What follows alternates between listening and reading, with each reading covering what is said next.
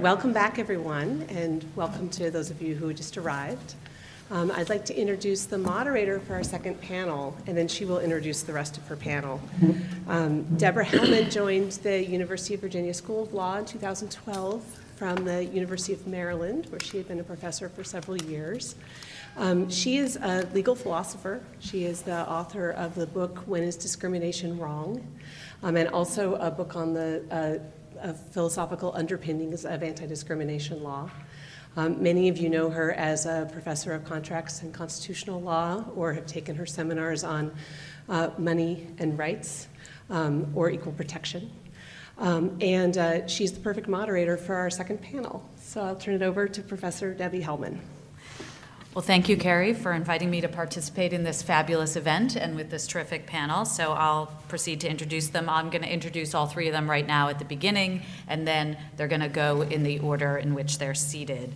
So right next to me is Professor Melissa Murray. She's the Alexander F. and May T. Morrison Professor of Law at the University of California, Berkeley School of Law. In addition, she's the faculty director of the Center on Reproductive Rights and Justice. Her research focuses on the roles that criminal law and family law play in articulating the legal parameters of intimate life. In particular, she writes about marriage and its alternatives, the legal regulation of sex and sexuality, the marriage equality debate, and reproductive rights and justice. Both she and her works have been recognized with numerous prizes and honors, which you can see described in the brochure. In coming here to Virginia, she's coming home in some ways as she's a graduate of the University of Virginia.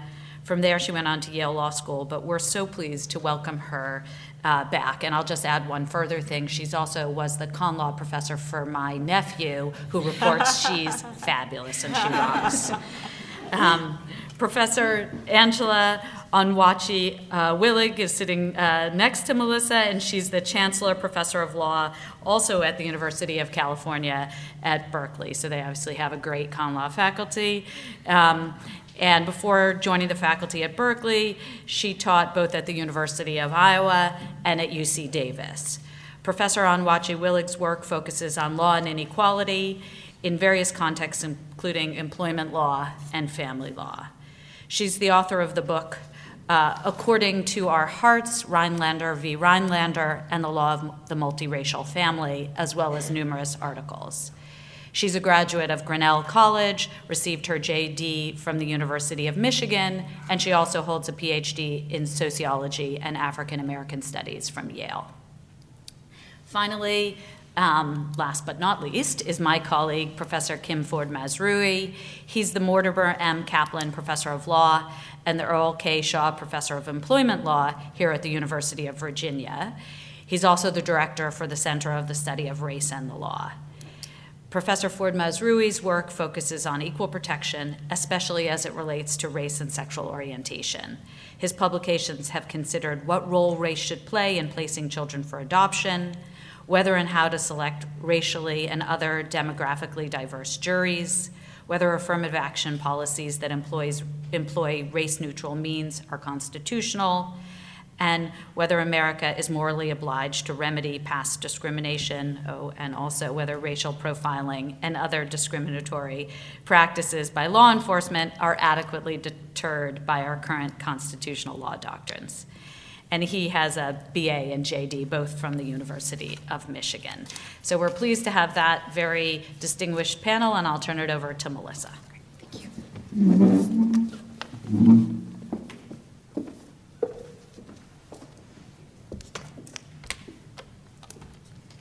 Thank you so much for having me. It's a great thrill to be here with this distinguished group and um, as Professor Hellman mentioned, it's a great thrill to be back in Charlottesville as I am a Wahoo. So Wahoo Wah, y'all, I'm really glad to be here. Um, and many thanks to Kerry and Angela for dreaming this up and to the Journal for having the fortitude to take this on. So in the 50 years since it was decided, Loving versus Virginia has come to stand for a number of important constitutional principles. It has entrenched the fundamental right to marry, and in doing so, undergirded the logic of 2016's Obergefell versus Hodges. It has also been understood as a critical civil rights intervention, invalidating racial classifications and other practices that perpetuate racial subordination. But perhaps most importantly, Loving has come to represent what one scholar has called the unequivocal condemnation of legal barriers to interracial marriage. The emphasis on Loving's removal of legal barriers to interracial coupling is purposeful. As a number of scholars have noted, although there has been a steady uptick in interracial marriages since Loving was decided, rates of interracial marriage and relationships remain quite low in the United States, just 17% of the population, according to one report. And some have argued that if random matching were deployed instead, the number of interracial couples would actually be as high as 45%. On this telling, the relative dearth of interracial marriages is not attributed to formal legal barriers, which Loving eradicated, but rather to informal cultural and social norms that continue to stigmatize and discredit interracial unions. But is it the case that the continued stigmatization of interracial relationships is wholly attributable to exogenous forces that exist separate and apart from law? Is it the case, as the conventional wisdom suggests, that Loving eradicated the most egregious legal barriers to interracial pairings? As I contend in this talk and the paper that follows, this conventional wisdom around loving belies hard truths about loving and its limits. If we shift our focus from interracial marriage to a different arena, like child custody decisions, for example, a more complicated picture emerges. Meaningfully, there are no reported child custody cases involving interracial marriages in the South prior to 1967. That is perhaps unsurprising because loving, before loving, interracial unions were criminalized throughout the South. But what is surprising is that in the jurisdictions where interracial unions were lawful, jurisdictions in the Northeast and the Midwest, we find cases where white mothers routinely lose custody of their children upon remarriage to a man of a different race. Take, for example, Portnoy versus Strasser, a New York case from the 1950s. There, Anne Portnoy Strasser divorced her white husband and was awarded custody of their daughter, Robin. A few years later, she remarried a black man over the objections of her mother, Molly. After trying and failing to dissuade her daughter from the interracial union, Molly Portnoy sought custody of Robin on the grounds that Strasser was, in her view, unable to properly and maintain the child, that she was a communist who lacked any regard for the child's religious upbringing, and perhaps most damning, because she was married to a second husband who was of a race and religion different from that of the child. A trial court granted her petition, agreeing that Strasser had indeed neglected the child's care and training because of the other activities in which she had participated, including her new marriage. And an intermediate appellate court affirmed. On appeal to the New York Court of Appeals, Strasser's lawyer, as well as several prominent amici, sought to prove that Portnoy's claims that Strasser was a neglectful and disinterested mother were merely pretextual, that the petition was nothing more than Portnoy's effort to punish Strasser for her marital transgression and to compel her to leave the husband she loves. The fact that a lower court had credited Portnoy's racially inflected concerns, the amici contended, evinced subtle and serious social prejudice. In the end, the New York Court of Appeals agreed, concluding that the trial court lacked meaningful evidence that would override a fit parent's right to custody of her child reiterating that only the gravest reasons could justify transferring custody from a fit parent to another, the court ordered Robin returned to her mother's care. Now, Portnoy versus Strasser is not anomalous. Courts in ostensibly progressive jurisdictions where interracial unions were lawful routinely stripped white mothers of custody in these circumstances, though they were often loath to rely explicitly or exclusively on the fact of an interracial marriage in making those decisions. Instead, they relied on a constellation of other concerns.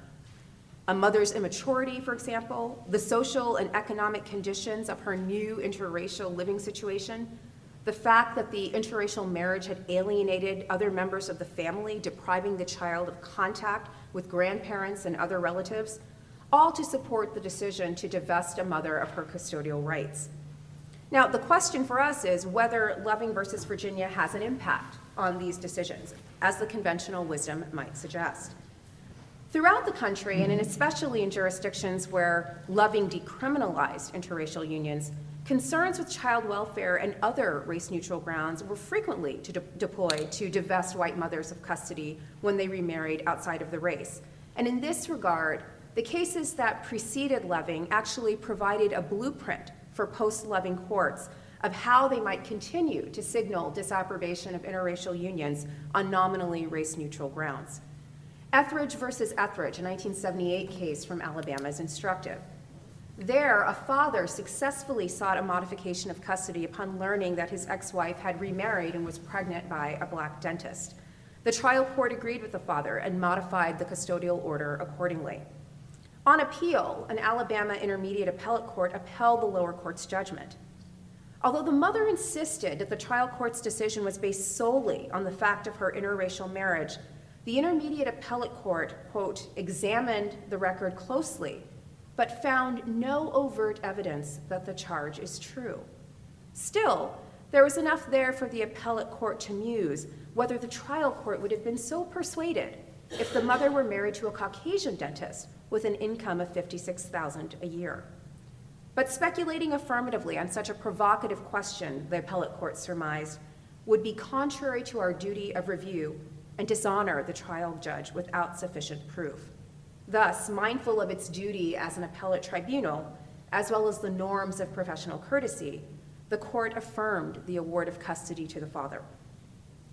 Now, because these cases often involve marriages and sexual relationships, the mother's sexual conduct, broadly construed, frequently became the explicit basis for a lower court's decision to transfer custody. In Schexnayder versus Schexnayder, a 1978 case from Louisiana, a trial court vested custody in Sheila Schexnayder despite evidence of her interracial adulterous relationship during her marriage. Now, this is unusual. Um, the trial court vests custody in her, but nevertheless notes that her relationship was particularly scandalous and offensive to the sensibilities of the local community in that her lover was of another race. Nevertheless, Loving at least seemed to put her conduct out, out of reach, as the court acknowledged. Our laws against miscegenation have been ruled unconstitutional, it wrote. And insofar as the law is concerned, the question of race is irrelevant.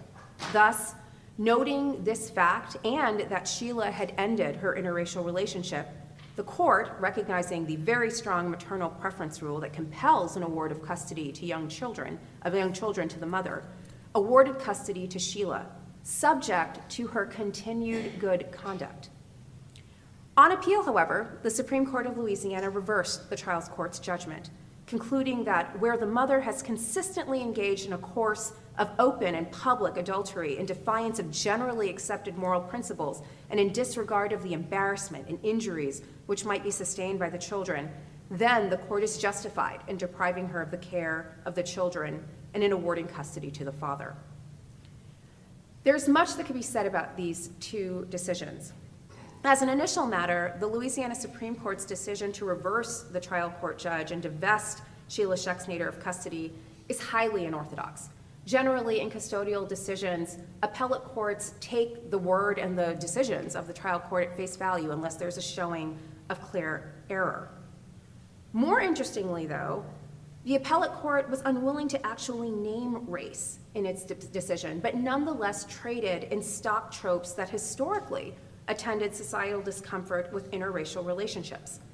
Not only was Sheila Schexnayder open and notorious, and I don't think the allusion to adverse possession is um, un- unconscious here, not only was she open and notorious in her relationship, she, in conducting it, she cared nothing for the fact that she was setting a poor example for her children, who were receiving the misguided impression that such relationships were normal and acceptable rather than deeply transgressive and regrettable. But it's the trial court's opinion, the one that vests her with custody, that is perhaps most revealing in seeing the law's continued role in cultivating disapprobation of interracial romance, even 10 years after Loving. Although the court ultimately awarded Sheila custody and cited Loving, its decision is not a full throated endorsement of interracial relationships or Loving's logic. Indeed, the trial court placed great weight on Sheila's apparent willingness to relinquish her lover and the relationship. And not only does the court credit her willingness to give up her relationship, its custodial award is contingent on her continued good conduct, staying away from her lover and others like him. That a court could continue to keep tabs on a litigant after making an award of custody is unsurprising. A critical feature of divorce and child custody proceedings is that the court retains jurisdiction over the decision and thus is free to modify custodial arrangements in the future to address changed circumstances and vindicate the child's best interest. In Schexnayder, however, the court's continuing jurisdiction takes on a more controlling and regulatory posture. In specifically noting Sheila's abandonment of her interracial relationship and making custody contingent on her continued good behavior, the court essentially imposes a ban on future involvement with her lover and interracial romance more generally. Now, such a ban is obviously different from the miscegenation bans held unconstitutional in Loving, but this more informal civil ban is surely as likely to be as effective as any criminal ban. Living in a small community where her actions were likely to be closely observed, it is unlikely that Sheila Schexnayder felt free to resume her interracial relationship or even to engage in a new interracial relationship at some point in the future. And indeed, the fear of losing custody of her children would surely be a deterrent to others seeking love across the color line. Now, to be clear, not all of these cases end tragically. But in a number of cases, the trial court's decision was reversed on the ground that consideration of an interracial relationship without more was insufficient to constitute a change in custody warranting um, such a, a, a shift. And critically, in 1984, the United States Supreme Court constitutionalized this stance in Palmore versus Sidoti. But Palmore versus Sidoti is a far narrower decision than many appreciate. It does not preclude the consideration of race in custodial decisions. It only requires that courts not rely unduly on race. That is, lower courts cannot rely exclusively on race and racial concerns as the basis for their decisions, though they are free to take them into account. As Professor Katie Eyer observes, only the most unsophisticated government actor would be unable to demonstrate compliance with Palmore's narrow limitation. And even in those circumstances where judges appear to rely on race unduly, the capacious best interests of the child standard nonetheless provides significant cover for judicial decision making, as it had in years past. So, as all of these cases make clear, Loving did not remove all legal punishments and deterrents to interracial unions. In these custodial awards, courts can continue to signal disapprobation of interracial uni- unions now, of course, as many will note, in these pre loving cases, the mother was able to marry the partner of her choice, even if courts looked askance at the decision. And that is certainly the case in the post loving milieu as well. But that misses the point. Although these relationships were not criminally prescribed, they remained deeply stigmatized and disfavored. And indeed, law was a means of signaling that continued disfavored status. With all of this in mind, the idea that Loving eradicated the most egregious legal barriers and punishments for interracial marriages seems overstated at best. Certainly, Loving invalidated criminal bans on interracial marriages, but it did not eliminate all legal impediments and deterrents, nor did it fully diminish law's presence in signaling public disapprobation of interracial unions. For mothers who lost custody of their children, the decision surely felt like a punishment a punitive measure intended to call her to account for her unorthodox relationship. So, on this telling, the conventional wisdom, which acknowledges low rates of interracial coupling but attributes those statistics to social and cultural forces exogenous to law, seems too facile. Make no mistake about it, there is a role that law is playing in cultivating the continued disapprobation of interracial unions. Decisions like these, which express concern for the children raised in interracial relationships or that otherwise question the mother's judgment, both reflect and feed the continued skepticism and disapprobation of interracial unions. But I want to contend here that these cases do more than simply illuminate the shortcomings of the conventional wisdom that attends loving. These cases also make clear the shortcomings of decriminalization as a model for legal reform. And on this telling, it's worth noting that although loving is a stalwart of the constitutional law canon and the family law canon, it is at bottom a criminal law case, and it's not alone in this respect. Most of the cases that are credited with liberalizing norms around contraception, abortion, non marital sex, and same sex sex and sexuality Griswold versus Connecticut, Eisenstadt versus Baird, Roe versus Wade, and Lawrence versus Texas these are also criminal law cases with constitutional dimensions. In this regard, Loving is part of a larger historical arc in which decriminalization has been a principal vehicle for liberalizing social mores around sex and sexuality, and more recently, recognizing LGBTQ rights. Yet, as we reflect upon this history and the decriminalization impulse that has fueled these profound changes, a surprising commonality emerges. Even as criminal bans on certain sexual conduct are formally eliminated, the disapprobation and stigmatization that accompanied and indeed fueled the criminal bans does not dissipate entirely. Instead, these impulses are simply rechanneled into other non criminal contexts. So even after interracial unions have been formally decriminalized, we nevertheless see the impulse to punish them emerge in other non criminal domains, for example, the child custody decisions. Likewise, although Lawrence versus Texas decriminalized sex outside of marriage and same sex intimacy, the impulse to censure and punish those relationships does not evaporate. Instead, as I've elsewhere documented, it's simply relocated to other non criminal contexts the use of professional codes of conduct, administrative regulations in various workplaces. All of these are another way that disapprobation can be communicated. The regulation of abortion and contraception are also instructive on these points. Although the use of contraception and abortion have been decriminalized since Griswold, Eisenstadt, and Roe, many argue that these decisions to use contraception and abortion remain deeply stigmatized and indeed subject to state regulation that to some has a decidedly punitive cast. On this account, civil laws that permit employers and providers to opt out of providing contraceptive coverage or that regulate various aspects of the process of obtaining an abortion are informal, non criminal ways of signaling the continued disapprobation of these choices and indeed limiting access to those choices. Now, thinking about the decriminalization of intimate life in this way illuminates nuances of other conversations and discussions that have been occurring.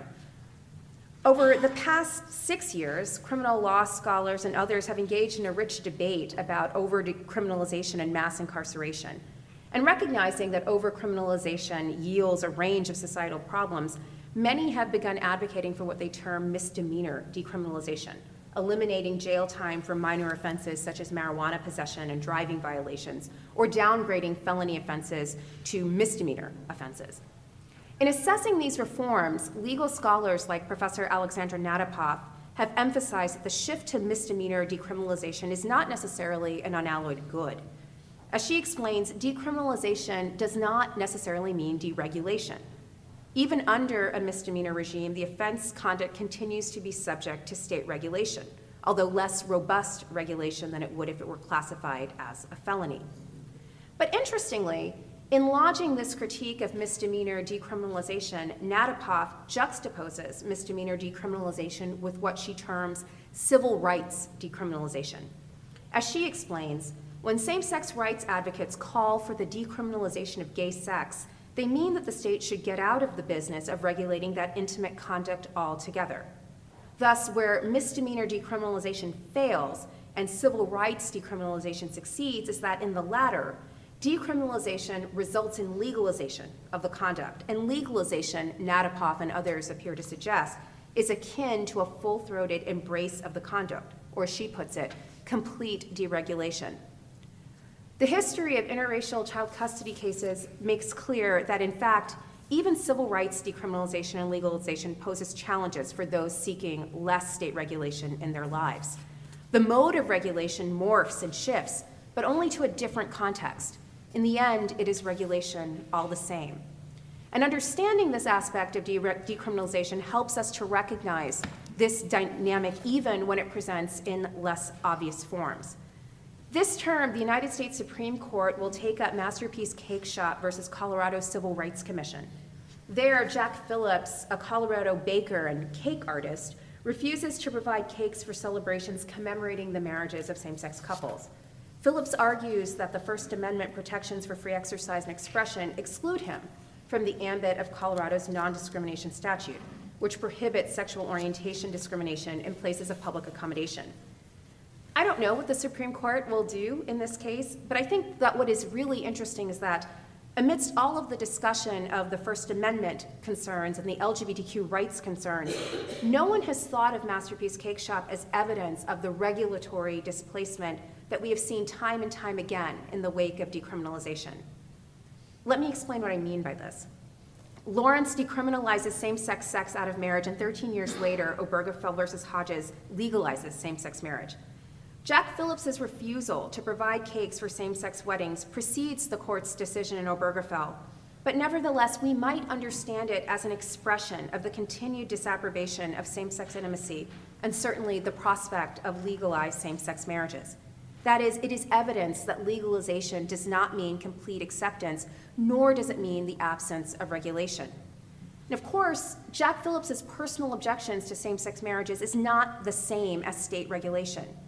But if the Supreme Court does find that certain constitutional rights or statutory rights shelter this kind of personal disapprobation from the ambit of non discrimination laws, that might be akin to state regulation, the state facilitating the signaling of disapproval of censure of certain conduct and those associated with it. Now, this is all to say that because modern civil rights reform has hinged on decriminalization, we must understand and appreciate its limits as a vehicle of law reform. So much of our efforts to broaden the scope of liberty and intimate life have depended on removing the criminal law as a marker of the state's presence in our lives.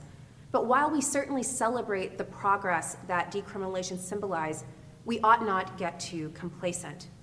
Decriminalization and legalization is not synonymous with deregulation, and as the interracial custody cases make clear, Regulations come in different forms, some more obvious than others.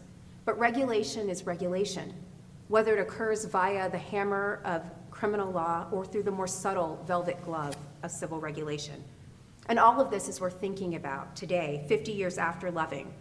This is a remarkable decision that did much to advance the project of equality, but it is not a magic bullet, and it reminds us that decriminalization rarely is a magic bullet there's always more and more work to be done. Thank you.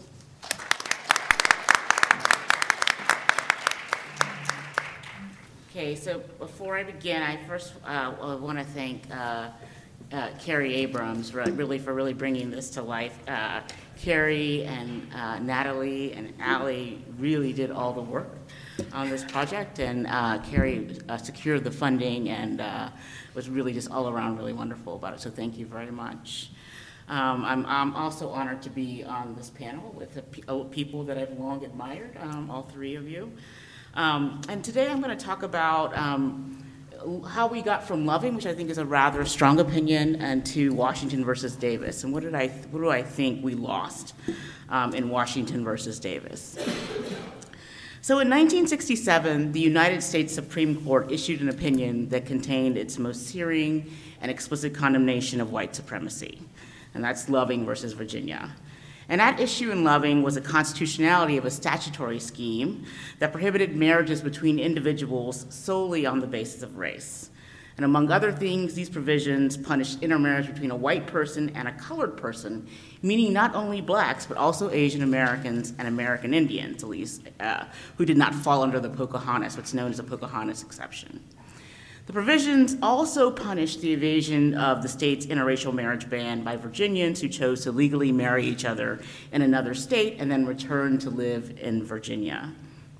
And so in 1958, Mildred Jeter and Richard Loving do exactly this. They leave the state of Virginia, they get married in Washington, D.C., they return to Caroline County to live as husband and wife, um, and they're indicted uh, and convicted uh, of the charges against them. Um, they ultimately bring a class action challenging Virginia's anti miscegenation statutory scheme. And nearly a decade later, the United States Supreme Court decided the lawsuit in the Lovings' favor. And in so doing, the court rejected the state of Virginia's argument that its scheme did not violate the Equal Protection Clause of the Constitution because it equally restricted and punished blacks and whites. The court also proclaimed that the invidious nature of Virginia's anti-miscegenation law was evident, in part from the fact that the statute prescribed generally accepted conduct if engaged in by members of different races. And finally, the court rebuffed the state of Virginia's argument that it had enacted its anti miscegenation statutes as a means of protecting the purity of the races. The court reasoned, quote, the fact that Virginia prohibits only interracial marriages involving white persons demonstrates that racial classifications must stand on their own justification as measures designed to maintain white supremacy. In other words, the very fact that the statute prohibited only marriages between a white person and a colored person, again meaning African Americans, Asian Americans, and American Indians, and did not preclude marriages between colored people of different races, exposed the real motive behind the statute, a maintenance of white supremacy. This particular decision portended a promising future for the analyses of discriminatory intent in equal protection cases. For in Loving, the court was willing to ask questions and engage in the type of analysis that had the potential for exposing the motives behind the state's legislative actions. In particular, the court was willing to ask itself two important questions. One, did Virginia's actions in enacting the statutory scheme make sense in light of its stated purpose for the action? And two, what were the types of actions that the state of Virginia would have taken in creating its statutory scheme if it actually wanted to protect the racial purity of the races? And of course, this was not a legitimate goal, but what would it have done if it were really, that was really its motive? So we fast forward nine years later to the court's opinion in Washington versus Davis in 1976. And the court had abandoned, by then, the court had abandoned its willingness to interrogate and look behind the governmental entity's actions to decipher its intent. In Washington versus Davis, the issue was whether the Washington, D.C. Police Department's procedures for selecting officers discriminated against black applicants on the basis of race. The court's inquiry focused exclusively on the department's use in its selection process of Test 21, which was an examination that is generally used throughout federal service, was developed by the Civil Service Commission, not the police department, and which was designed, they say, to test verbal ability, vocabulary, reading, uh, uh, and reading comprehension, but which had not actually been validated by the department, right? It had not actually been validated to predict um, good job performance. Both parties to the lawsuit agreed that the use of the test excluded a disproportionately high number of African Americans, four times as many blacks as whites. And still, the department claimed that it needed to administer the test to applicants to confirm that such applicants had acquired a particular level of verbal skill, and in particular had the ability to communicate orally and in writing, including through police reports, in their job as an officer. The plaintiffs, all blacks who had applied for the police officer position but who were denied a position because, they fa- because of their score on Test 21, argued that the same rules that applied in Title VII disparate impact cases should be implemented in equal protection cases. And thus, they argued proof of discriminatory intent was not necessary for, the plan- for them to prevail on their equal protection claim. In the end, the court rejected the plaintiff's arguments, declaring that, quote, the invidious quality of a law claimed to be racially discriminatory must ultimately be traced to a racially discriminatory purpose. Furthermore, the court held there was no proof of discriminatory intent on the part of the department. Just like the trial court, the court reasoned that there could be no discriminatory intent because, one, 44% of new police recruits were black, a figure proportionate to the blacks on the total force and equal to the number of 20 to 29 year olds blacks in the recruiting area. And two, because the police department had affirmatively sought to recruit blacks, many of whom passed the test but failed to report for duty. And additionally, the court upheld the use of the test, noting that the test was a useful indicator of training school performance, not actual performance. And that the test was designed was not designed to and did not discriminate against otherwise qualified blacks.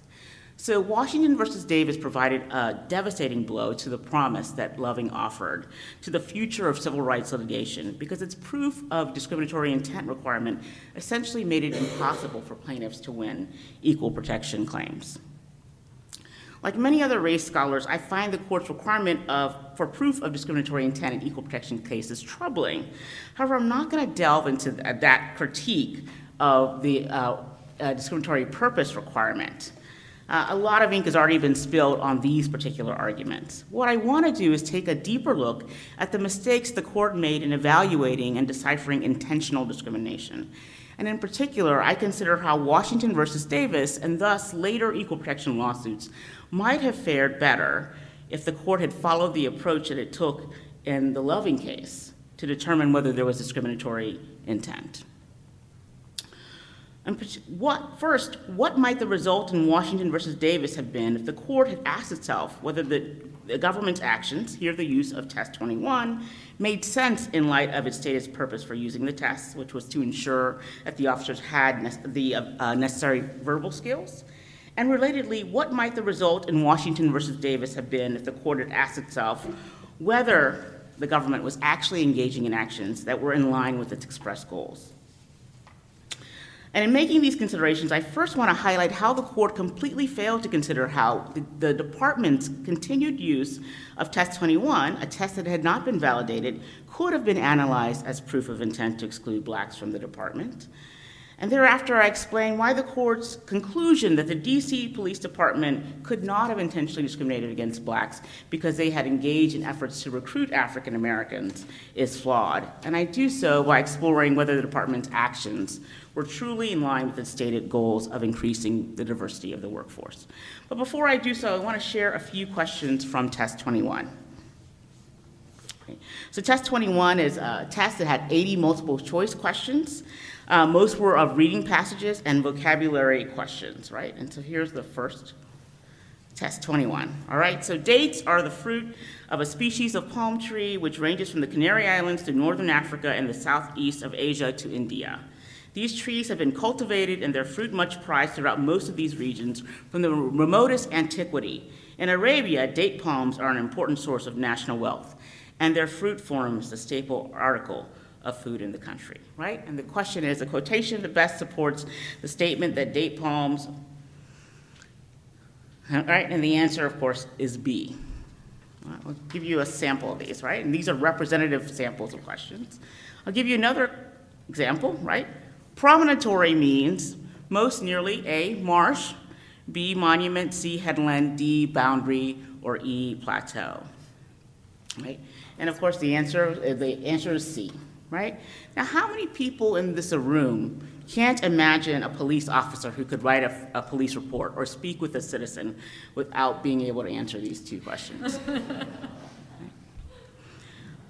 Ironically, my third and final sample question reads as follows Adhering to old traditions, old methods, and old policies at the time when new circumstances demand a new course of action may be praiseworthy from a sentimental point of view. But success is won most frequently by facing the facts and acting in accordance with the logic of the facts. Right? And the quotation best supports the statement that success is attained through. Right?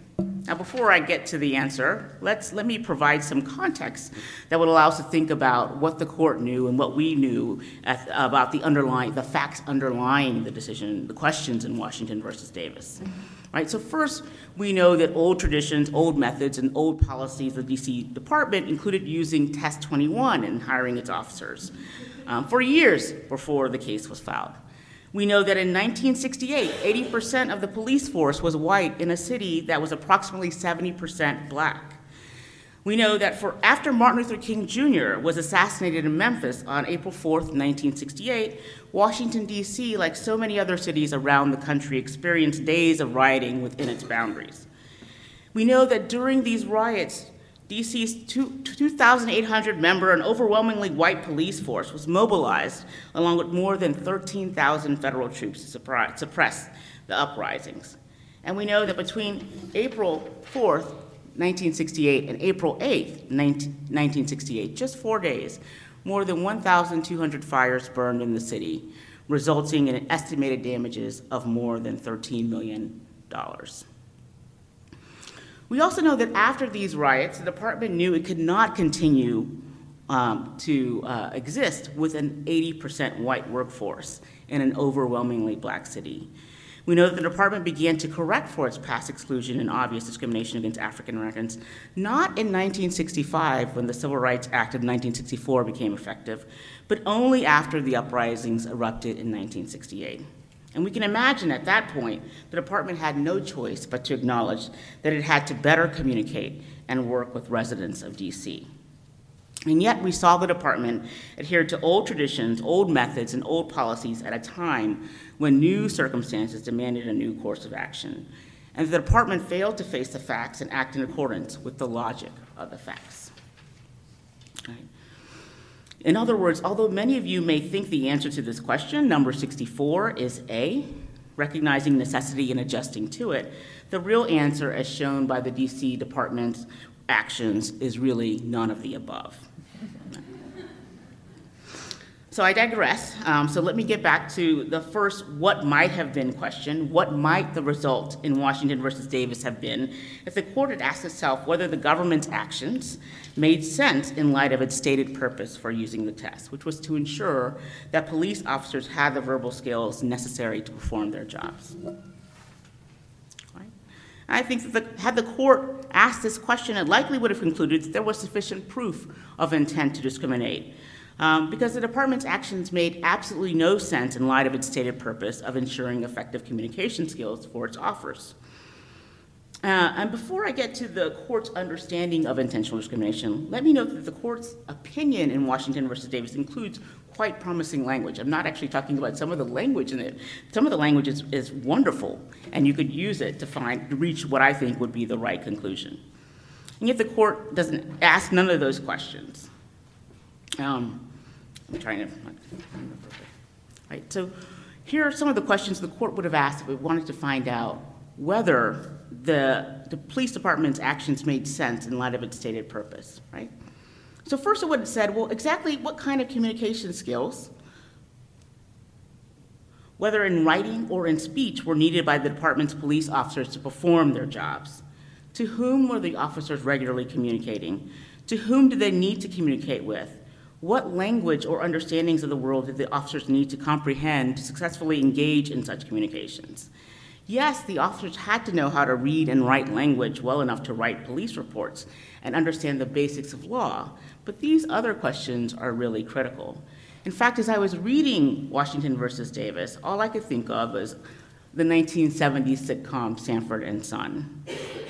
And many of you are too young to know about that. But all I could think of was Officer Smitty, who was an African American officer in the show, and his relationship with, with two of his partners, Officer Hoppy um, and Officer Swanhauser, both white officers.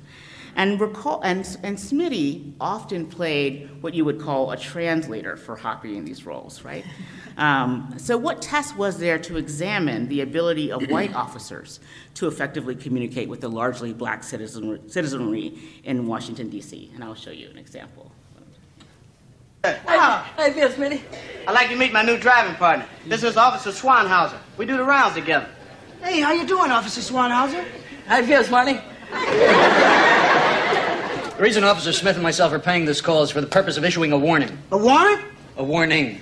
It's come to the attention of the department that an as yet unidentified suspect is operating in this area and attempting to sell copper that has previously been burglarized, and that said burglary may have been perpetrated by the suspect in question.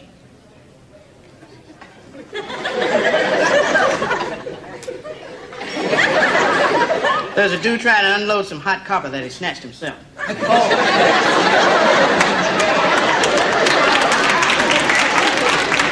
Well, I thought he's dead.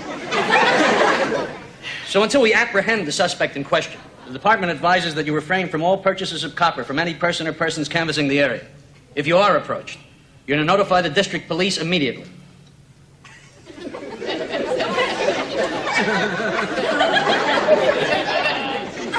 Until this cat gets busted, be cool on copper. And if he hits on you, contact your local fuzz.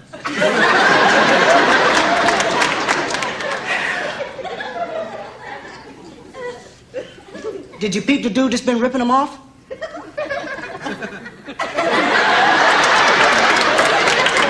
Do we have a make on the suspect? As far as we're able to ascertain, the suspect in question is a male Caucasian with no distinguishing physical characteristics.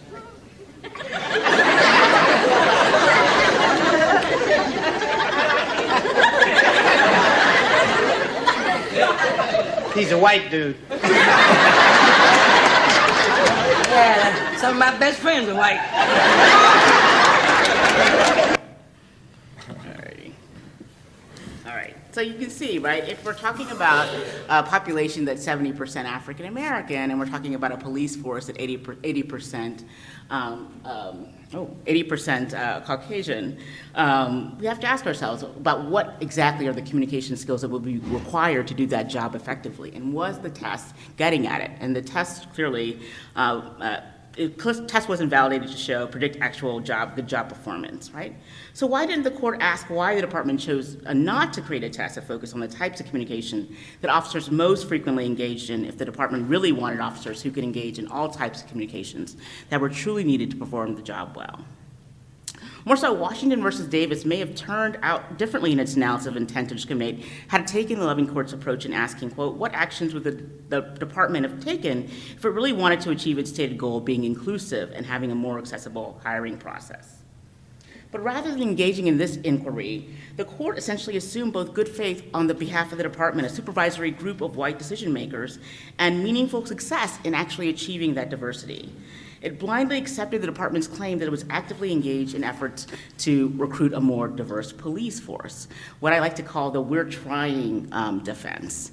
And then it applauded the department for its claimed success. The court asserted again that 44% of the new recruits were black. Now, note, however, that Washington versus Davis was first filed on April 10, 1970, only eight months after the court began to count. The court begins to count in 1969. They say since August 1969. The court never gives us the data between 1965, when Title VII becomes effective, and March 1970, which would have been the most telling. They actually included they actually included six years of data six years after the case was filed, only data six years after the case was filed, and they ignored data in between that time. Well, most of us engage in our base, best behavior when we are being watched. Put another way, most people are, uh, stop speeding when they see a police car in the highway. And employers are no different. There's no reason to think that the DC department was no different. The most probative evidence, the evidence that really would have told the court about whether the good faith and good motive that it imputes to the employer was accurate, would have been the evidence regarding diverse hiring in the four and a half years before the case was filed, before the department knew anyone was watching, and therefore the court never even bothers to ask about that data. Additionally, the, the department never presents the raw numbers present, uh, behind its hiring. After all, 44% could mean 5 out of 11 officers, or it could be 88 out of 200 officers. 20, remember, this is 2,800 officers. And the raw numbers matter. And back to my original point, why assume good faith on the part of the department? It did not try to diversify until it absolutely had to do so. Was it engaged in all, all the activity that a department that truly wanted to diversify would do so? Uh, it didn't validate the test uh, for its reliability, right? There was no proof that the kinds of questions that were asked on the test um, uh, exhibited any kind of positive relationship between the test and actual job performance. Um, uh, I'm trying, trying to skip over.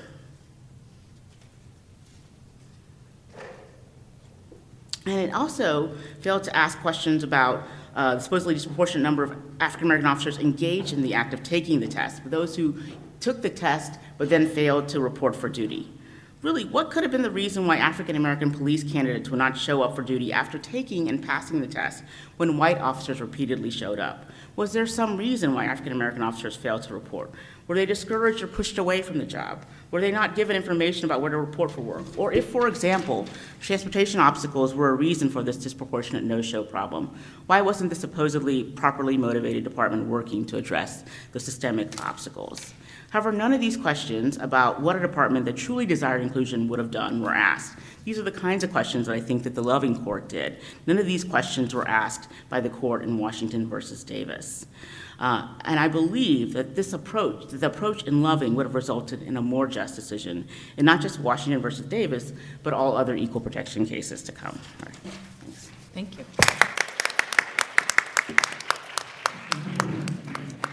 Uh, good morning, or are we afternoon now? Um, thank you for being here. Uh, the title of my remarks are um, Should Obergefell have been more like Loving and less like Brown?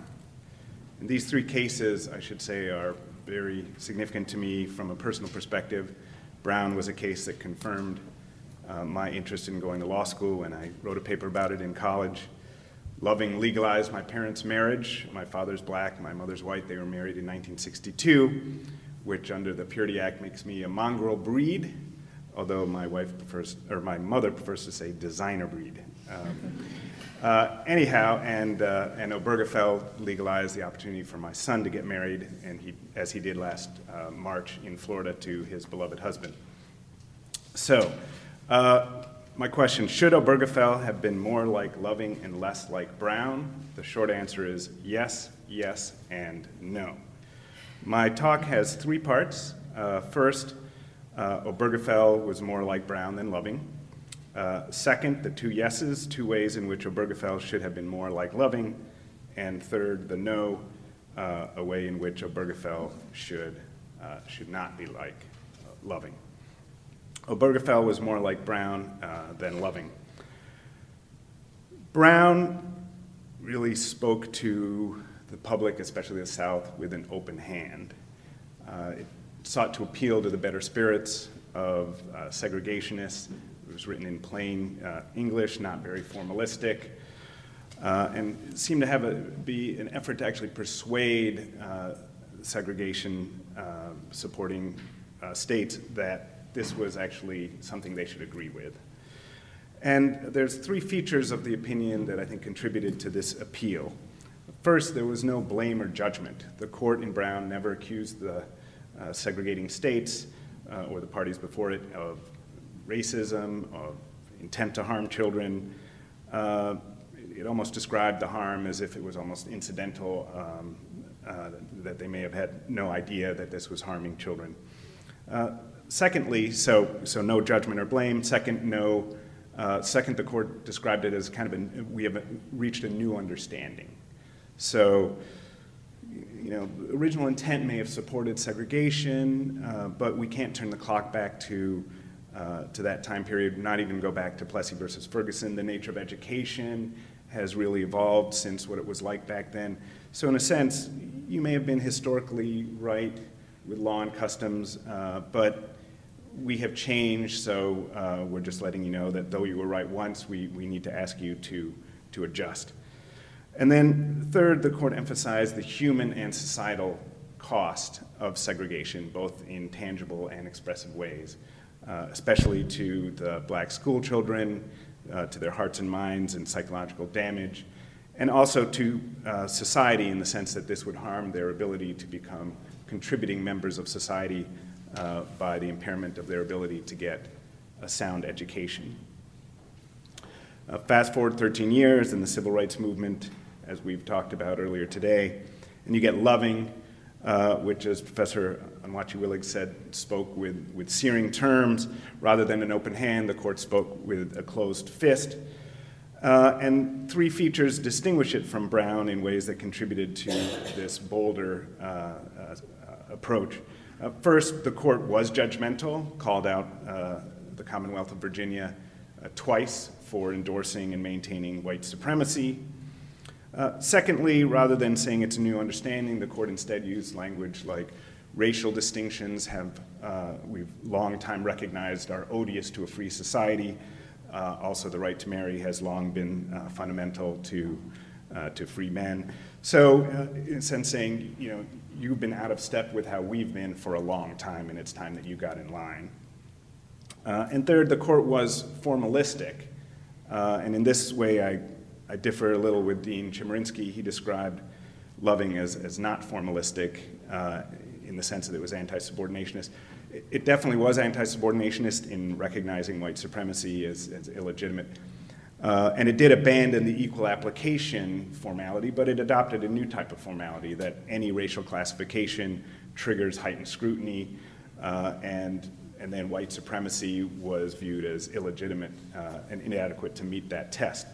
But this, this is a, a, different kind of formality and one that's evolved in ways that, uh, that have contributed to uh, the rise of color blindness.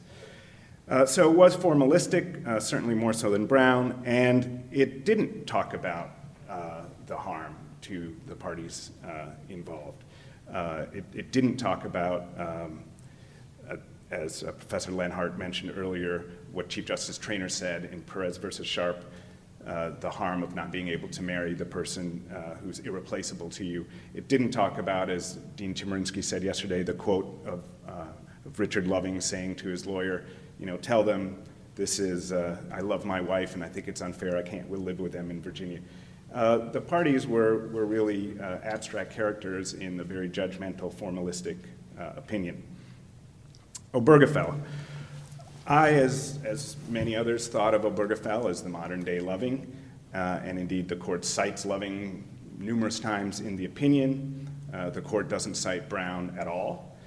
Uh, but in reading it, it struck me that the case is actually, in, in many ways, in, in tone and approach, more like Brown than Loving. Uh, it speaks to the public, again, more with an open hand. Uh, three features of the opinion contribute to this. It doesn't blame or judge. Indeed, it goes out of the way to express respect for uh, the decency and good faith beliefs of people who have res- uh, religious and moral objections uh, to same sex marriage. Uh, it, um, it also talked about this as a kind of a new understanding that uh, marriage and our understanding of, of gay rights has evolved to the point that now we, we have reached a, a, a new understanding. So again, you may have been right uh, historically, but, but we, we are changing as a society. Uh, and third, the court did emphasize the human and, and social cost. In fact, the, the court described the, hu the human side in, in positive terms too. The opinion opens with very appealing descriptions of the plaintiffs. Uh, getting married in an, in a, an ambulance airplane in Maryland, uh, or a lesbian couple that uh, uh, is fostering a child and wants to adopt them, uh, someone who served in the military and died, but they can't be on the death certificate, uh, the husband. So, and then the court emphasized the harm to children uh, and to the families and to their dignity by denying same sex marriage and in ways that also harm society, just as Brown talked about education as being foundational to our democracy. Obergefell talked about the family as being a, a foundational institution uh, to our society. So uh, Brown is, so it's Obergefell more like uh, Brown than Loving. Um, so should it have been more like, uh, more like Loving? So here are the two ways in which uh, I, I, wish it would have been. And if it gets the opportunity to rule on uh, a same-sex marriage related case, hopefully it, it can do so. Uh, so I'll emphasize two respects. First, it should be judgmental. It should call out the South for, not the South, the, those states that ban same-sex marriage uh, for uh, heterosexual supremacy. And by this I mean more than just anti-gay animus. I initially went into this thinking I mean anti-gay animus. The court in Romer, the court in, in Windsor uh, talked about the bare desire to harm a politically unpopular group. Uh, the court in Obergefell kind of retreated from that. I said, no, you should have, you know, called them out for their, for their bigotry. But I actually, on further reflection, think that's too narrow. Um, uh, a lot of heterosexual supremacy is not motivated by conscious hatred uh, towards gay and lesbian people. Uh, we see the analogy in the race cases, you know, just focusing on white nationalists and, and KKK misses myriad ways in which white supremacy is perpetuated by, uh, by well-meaning people. Uh, in this way, and uh, well, in, in a way, Justice Scalia was right in his dissent in uh, Romer. Now, hold on, let me explain. Uh, uh, he said, you know, the majority is mistaken a Kulturkampf for a fit of spite, calling Coloradans, you know, haters rather than preserving traditional sexual mores. I think he's right that probably a lot of people who voted for the Amendment 2 in that case that repealed all discrimination protections for uh, people of homosexual orientation. I think he was right that many people weren't motivated by hatred. Uh, I bet many were. Uh, uh, so, and he's right that many were motivated by traditional sexual mores. Where he's wrong is to think that that's legitimate. Traditional sexual mores in this context is a benign term for, uh, for heterosexual uh, supremacy. So the court should have been more judgmental, called out heterosexual supremacy, uh, and I think that would have contributed to uh, a bolder statement, one that I hope would be not just signaling we've passed it, but going forward we should recognize um, uh, the ways in which uh, there's a hierarchy of, of, sexual identity in this, this society. Uh, let me also just add that uh, I think focusing just on animus is too easy on society and too hard on plaintiffs. Uh, it's too hard on plaintiffs because that evidence is very hard, as the Washington versus Davis illustrates in the context of race, and often because the evidence just wouldn't exist at all because, again, it's often not motivated by conscious hatred. It's too uh, easy on society because, it, again, it makes us think, just like with race, oh, it's those hateful bigots holding up signs that says God hates fags. I'm not like that, so this doesn't speak to me. Actually, it speaks to, to all, if not most of us, or most, if not all of us, uh, uh who contribute to uh, the perpetuation of heterosexual uh, privilege. I think it's potentially good for society because it is saying this doesn't mean you have hate in your heart. Uh, it does mean that uh, uh, you're, you're, you're privileged something, perhaps out of habit, but that nonetheless contributes to uh, suppressing other people's ability to express uh, uh, their, their affection and love for others. Uh, secondly, it should have been more formal. It should have formalized the presumption of unconstitutionality with respect to both classifications uh, regarding sexual orientation and with respect to sex. Sex already gets heightened scrutiny, but I think the court should have said that bans on same sex marriage constitute sex discrimination. I've yet to see a persuasive rebuttal to that point. And then for sexual orientation, and I don't mean a mechanical application of the the Frontiero factors, you know, immutable, visible, those are perhaps relevant uh, indicia. But the bigger question, which is when there's a classification before we know more details, that's how the scrutiny works, what is the likelihood that discrimination on the basis of sexual orientation is motivated by legitimate uh, uh, interests versus uh, illegitimate interests? Uh, and I think increasingly as we recognize uh, the wrongfulness of heterosexual supremacy, it's very likely that a discrimination based on hetero, uh, sexual orientation is based on illegitimate purposes. Ah, thank you. So, um, uh, so I think it deserves heightened scrutiny, and arguably even more, in, in some ways, more so than race, in the following sense.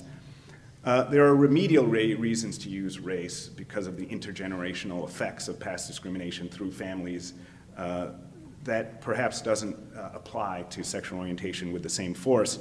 So perhaps there's even less reason to, uh, for the state to be sexual orientation conscious. Uh, one way it should have been more, uh, uh, so those are the two ways it should have been more like Loving. One way it should have been um, less like Loving, and in some sense more like Brown, is the way it was, which is expressing uh, humanized an understanding of the plaintiffs. In fact, I think it did a, a stronger job than, than Brown did uh, as well.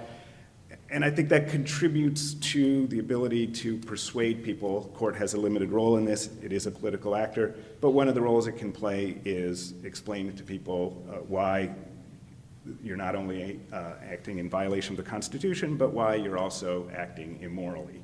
And if you can understand that this actually causes harm to the dignity and, uh, uh of, of, of, legitimate, uh, loving people, then that can help to persuade people uh, to, to, and educate the public, which is ultimately necessary to, to eliminate supremacy in all the kind of decriminalized ways uh, and other ways that may not be in the form of animus. Some remaining questions I have um, that I don't have you know, good answers for. What about Obergefell's expressed empathy for opponents of same-sex marriage? Um, think we should try to be empathetic and understand the perspective of others. At the same time, I'm reluctant to legitimize uh, heterosexual supremacy. So that's a question I have as I think about how uh, the court uh, should, should have addressed this. And then um, the final question I have is how do we assess other supremacies?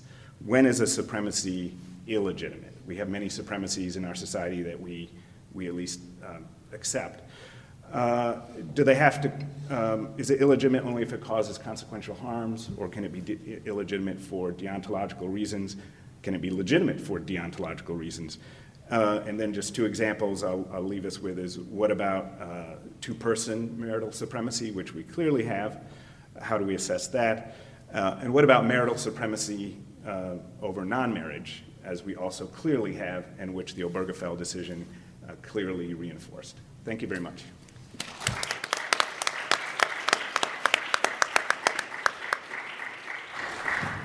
Uh, Thank you to all of you. I thought all three were provocative and interesting, and I want to turn it over to the audience to ask questions. Just to, I'm not going to ask a question to begin. I have some of those if things get dull, which I doubt they will. But it seems that all three of the presentations uh, touched on two broad issues, and I'll just sort of flag those.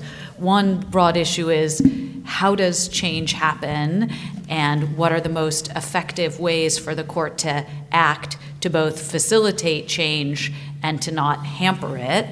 And the second one is, and maybe it, this is a subset of the first question, what role does the court's doctrinal apparatus play in either facilitating or, or standing in the way of social change. So let me turn it over to all of you with questions. Yeah. So I'll start. So um, I guess Melissa's presentation I found really provocative and uh, from a sort of big picture perspective really helpful. And so I guess I just wanted to ask your reaction to a couple of things that seem to be playing a role. One is the private versus the public, and the other is religion. Um, so it seems, and this relates to the idea of how does change happen. It seems one thing that happens um, is when the decriminalization decision is issued, there's of course people who will want to mobilize against that. And its mobilization has tended to be channeled through um, what we think of as private spheres and private decision making. And so the ask then to the state through courts or through legislatures is to defer to private decision making. And so Palmore, you know, can be read as saying, well, we can't give um, we can't give uh, recognition to or, or state support for those private biases. Um, but then when, when those biases might be articulated in the register of religion, we might take a different view of it. So part of what's happening in the battle over contraception and in the LGBT space is the articulation of religious objections to what is now the new reality of the state's decriminalization or affirmative recognition. And those arguments seem to have more purchase. And so I was, I was intrigued to hear you say that religion was also like paired with race in some ways in the custody, the first custody case you talked about. Um, and so then it seems like the state feels less of a, like it's legitimizing a private bias as opposed to recognizing religious liberty, although that's a clear strategic um, uh, tool that's being used. And, and then, and so the battle in the religious space is actually about what's public and what's private. And yeah. the Masterpiece Cakeshop is sort of this sphere that we thought of as public sphere in which religion isn't playing a role. Part of the battle is what role does religion play in these spheres?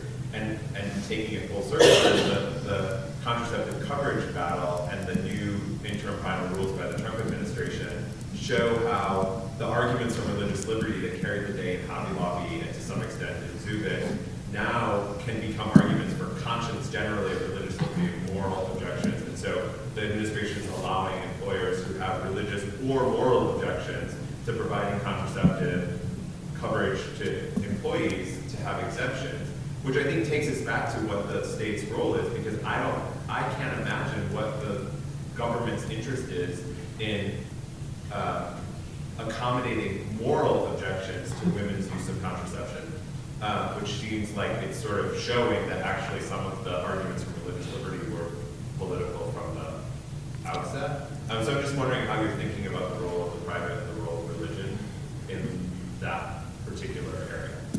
Thanks, Doug.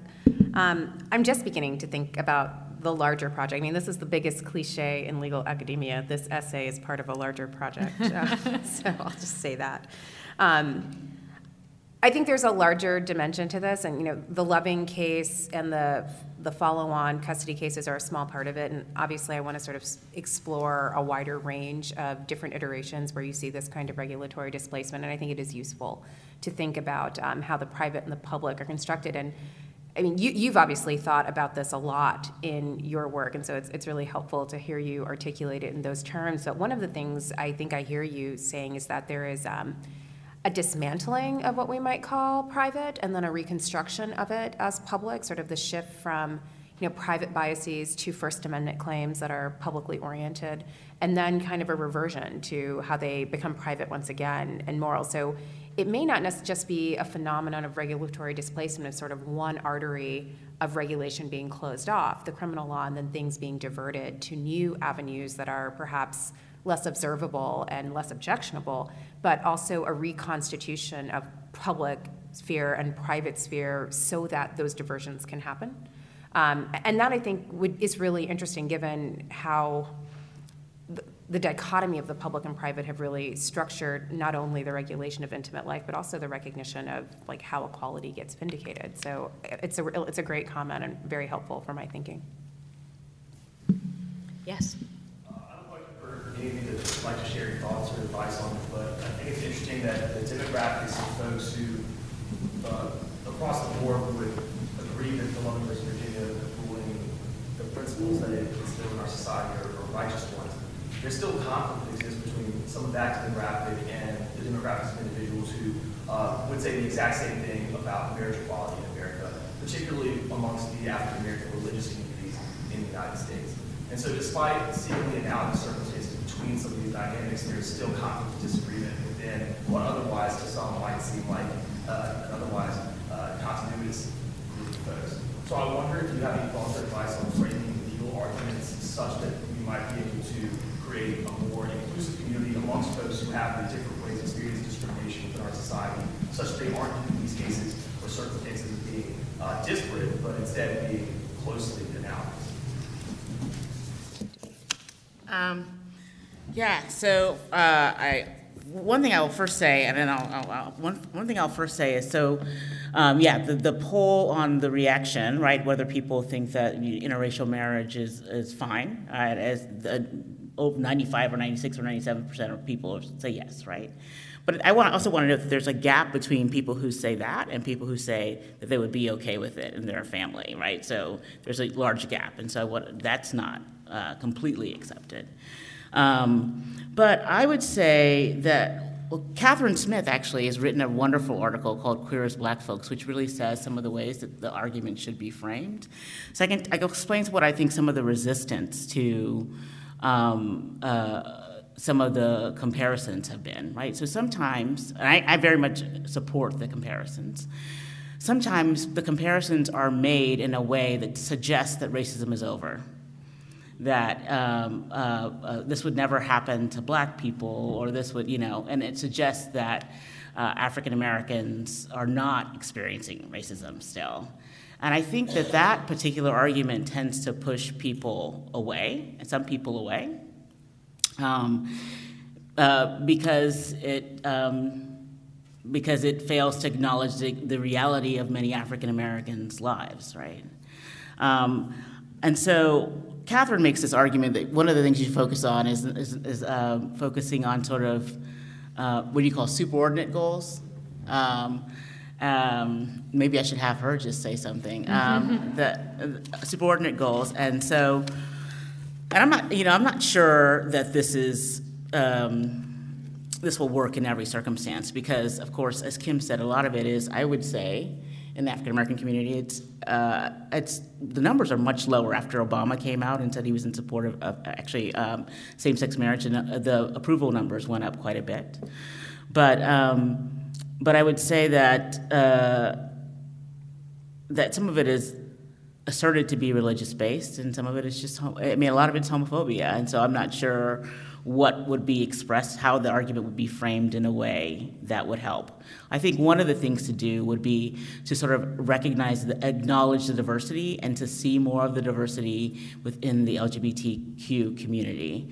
So the way that the community has gotten framed, I think, in litigation and generally in the movement is that it's a white, upper class um, uh, male, largely um, uh, community, and that's the image that most people have in their minds. And I think that um, uh, for for people to um, for there to be more of an image that is more inclusive and more diverse, and that recognizes that there are lots of African Americans who are LGBTQ who will be affected by laws that discriminate against LGBTQ people would go a long way.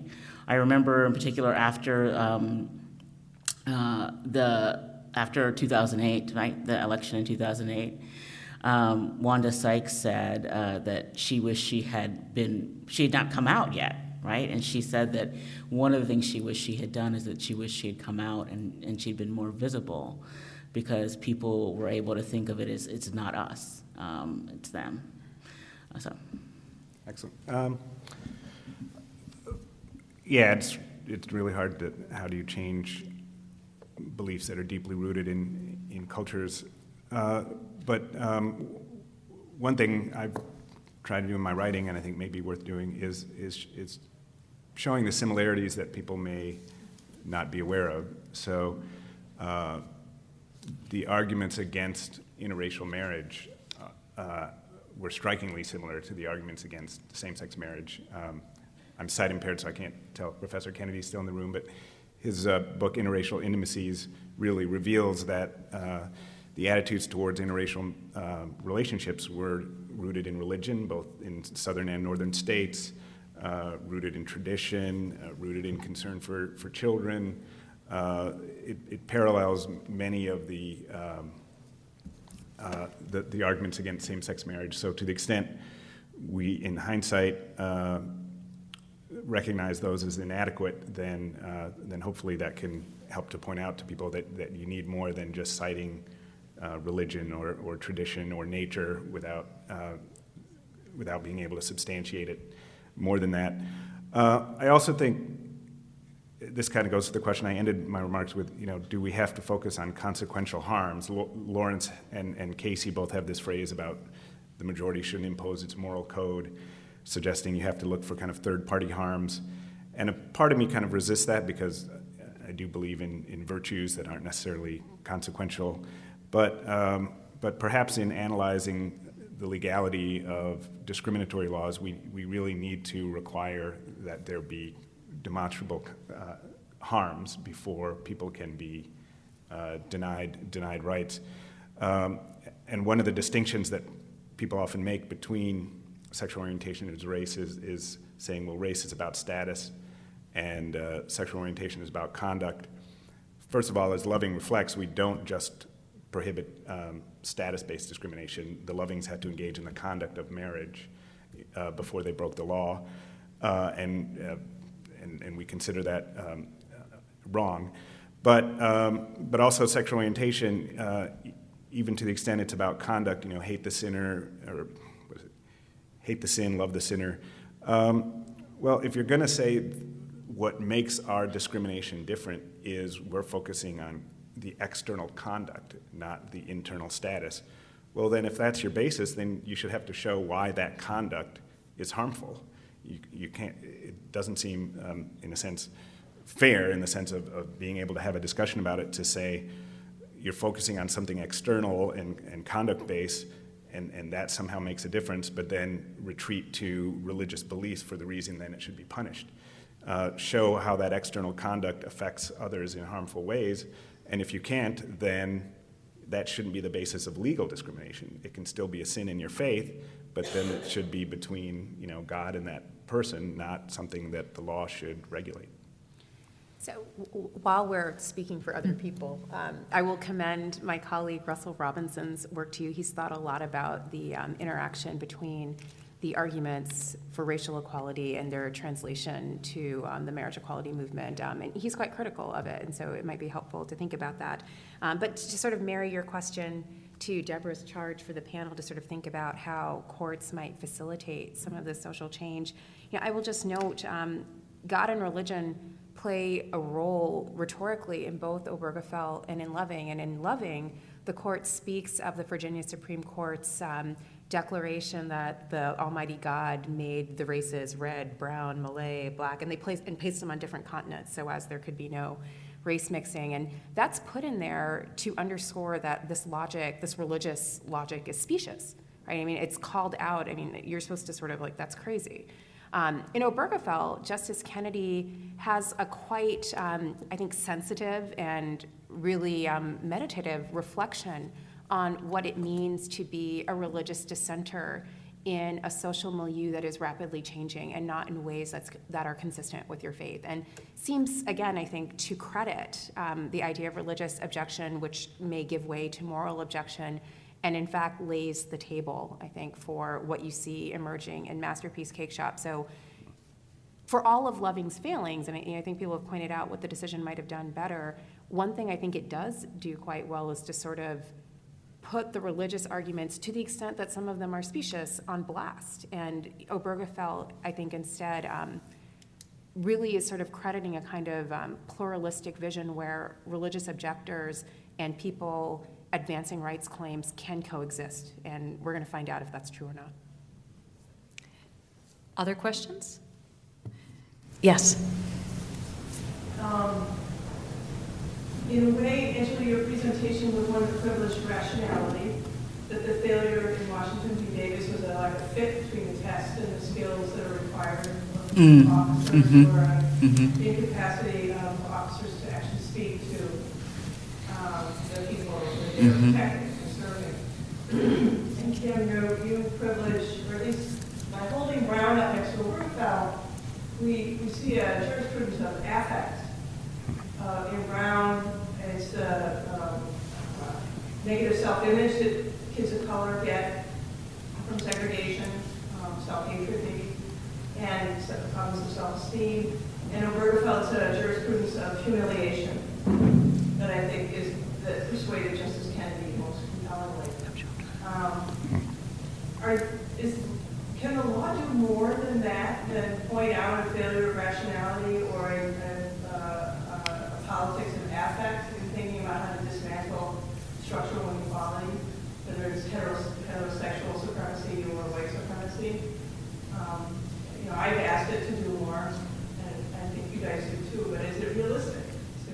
uh, Oh, is it realistic? We write beautiful things, but we're not on the court. I, I, mean, is it realistic and at this moment? Um, I would say no. I mean, I think for some of the some of the structural reasons, right? That who's who's making the decisions, what experiences those people have, how do they understand subordination, um, uh, and uh, I think one of the one of the major problems, right? I think is is that I think that um, generally many of the justices have blind spots to certain things, or maybe not even blind spots, but or don't want to don't want to acknowledge. Um, don't want to acknowledge the harmful the harms to certain groups of people. So, for example, Kim talks about he wants Obergefell to be more like um, Loving, right?